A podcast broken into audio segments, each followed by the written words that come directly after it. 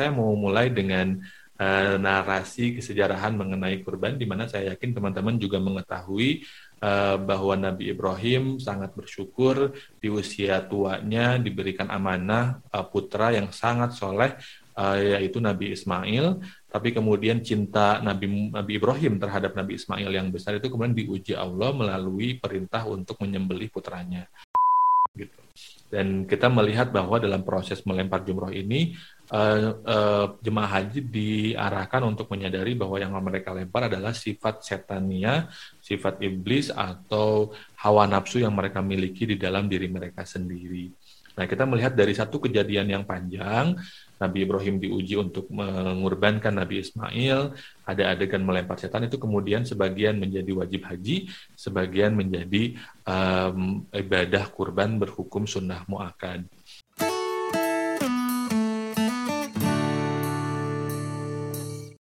Assalamualaikum warahmatullahi wabarakatuh.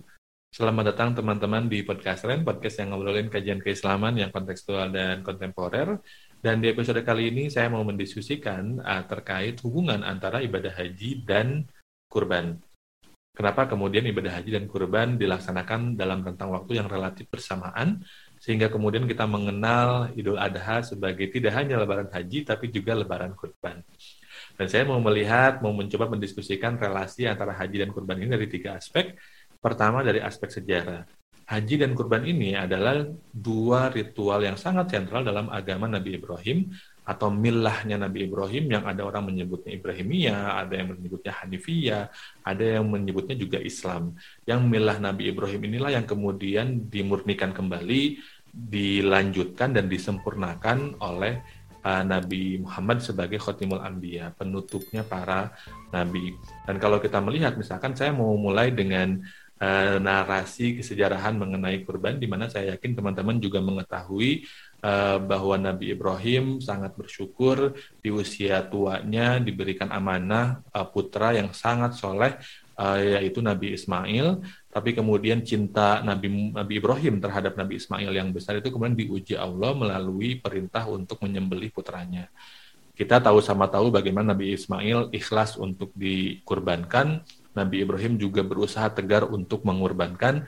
Dan Siti Hajar uh, sangat uh, sangat terpukul, sangat tegang, sangat intens gitu ya, berusaha untuk mencegah Nabi Ibrahim melaksanakan uh, pengorbanan tersebut karena beliau merasa tidak tega melihat putranya disembelih atau dikorbankan.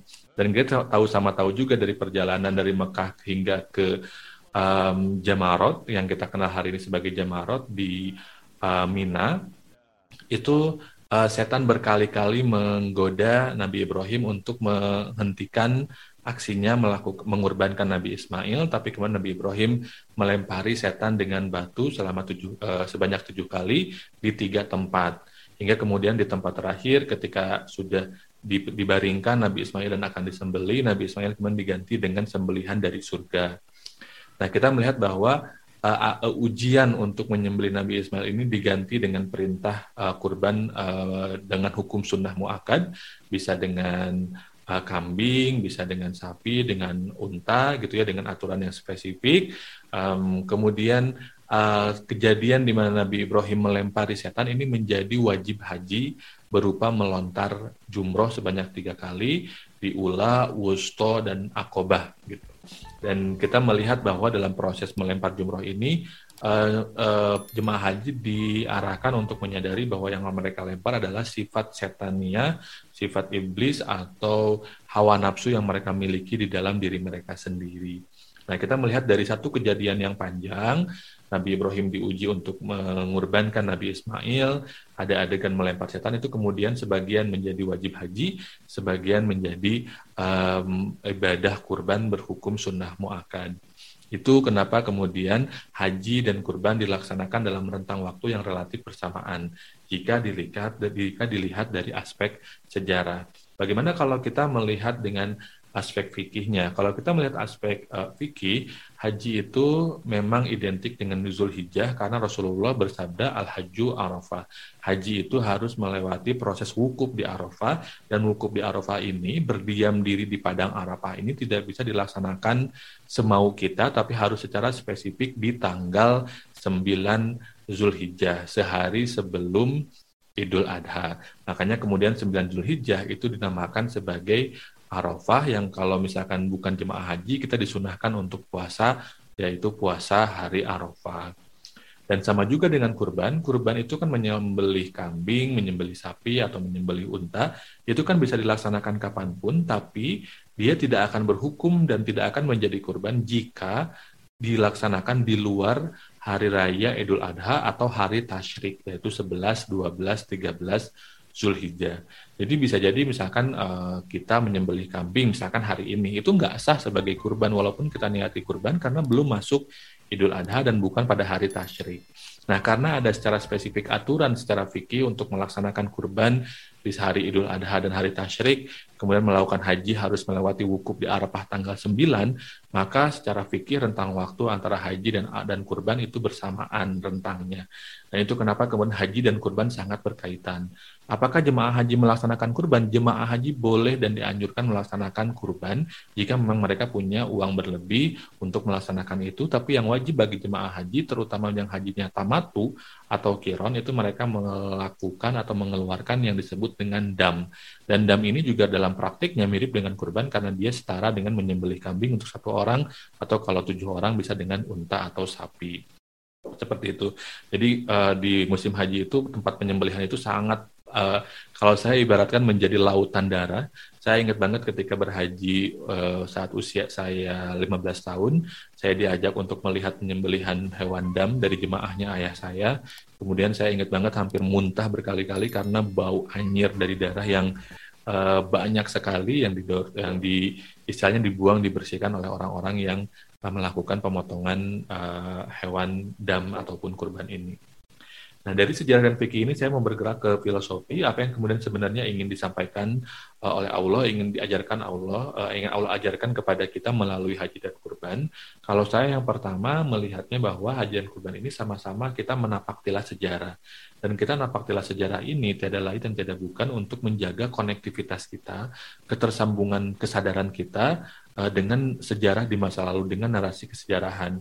Karena uh, dengan kita tersambung dengan narasi kesejarahan, kita tahu dari mana kita berasal, di mana kita sekarang, dan ke mana kita akan menuju.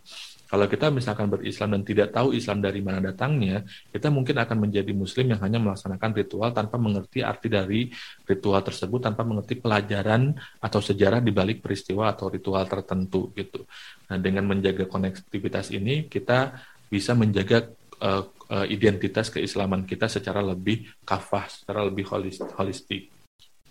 Yang kedua, haji dan kurban sama-sama mengajarkan kepada kita soal selflessness atau tidak menaruh kepentingan pribadi kita di atas kepentingan orang lain atau kepentingan bersama.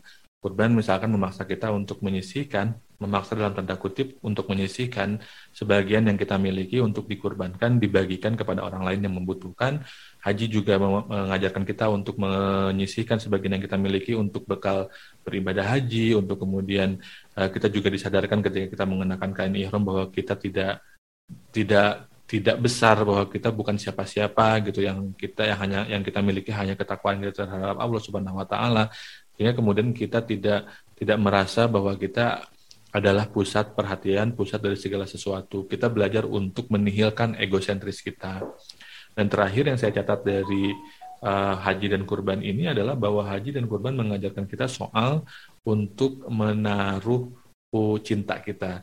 Jadi kalau dalam Al-Quran ada waladina amanu asyadu hubalillah. Orang-orang yang beriman itu lebih besar cintanya, lebih dahsyat cintanya kepada Allah.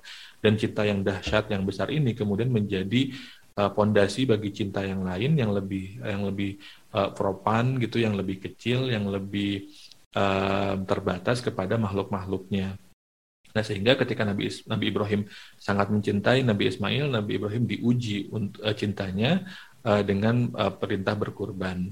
Nah, kita juga juga dilatih dengan berhaji, dengan dengan kurban bahwa um, segala sesuatu yang kita cintai itu harus didasarkan pada cinta kita kepada Allah yang lebih besar.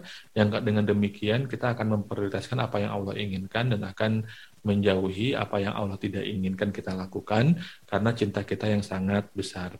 hubungan inilah yang kemudian uh, perlu diperbaiki, perlu diperkuat, dan kita bisa menjadikan momentum Idul Adha ini sebagai uh, kesempatan untuk kita memperkuat cinta kita kepadanya. Terima kasih. Uh, itu saja untuk episode kali ini. Dengarkan terus podcast Ren, uh, baik di channel YouTube maupun Spotify. Wassalamualaikum warahmatullahi wabarakatuh.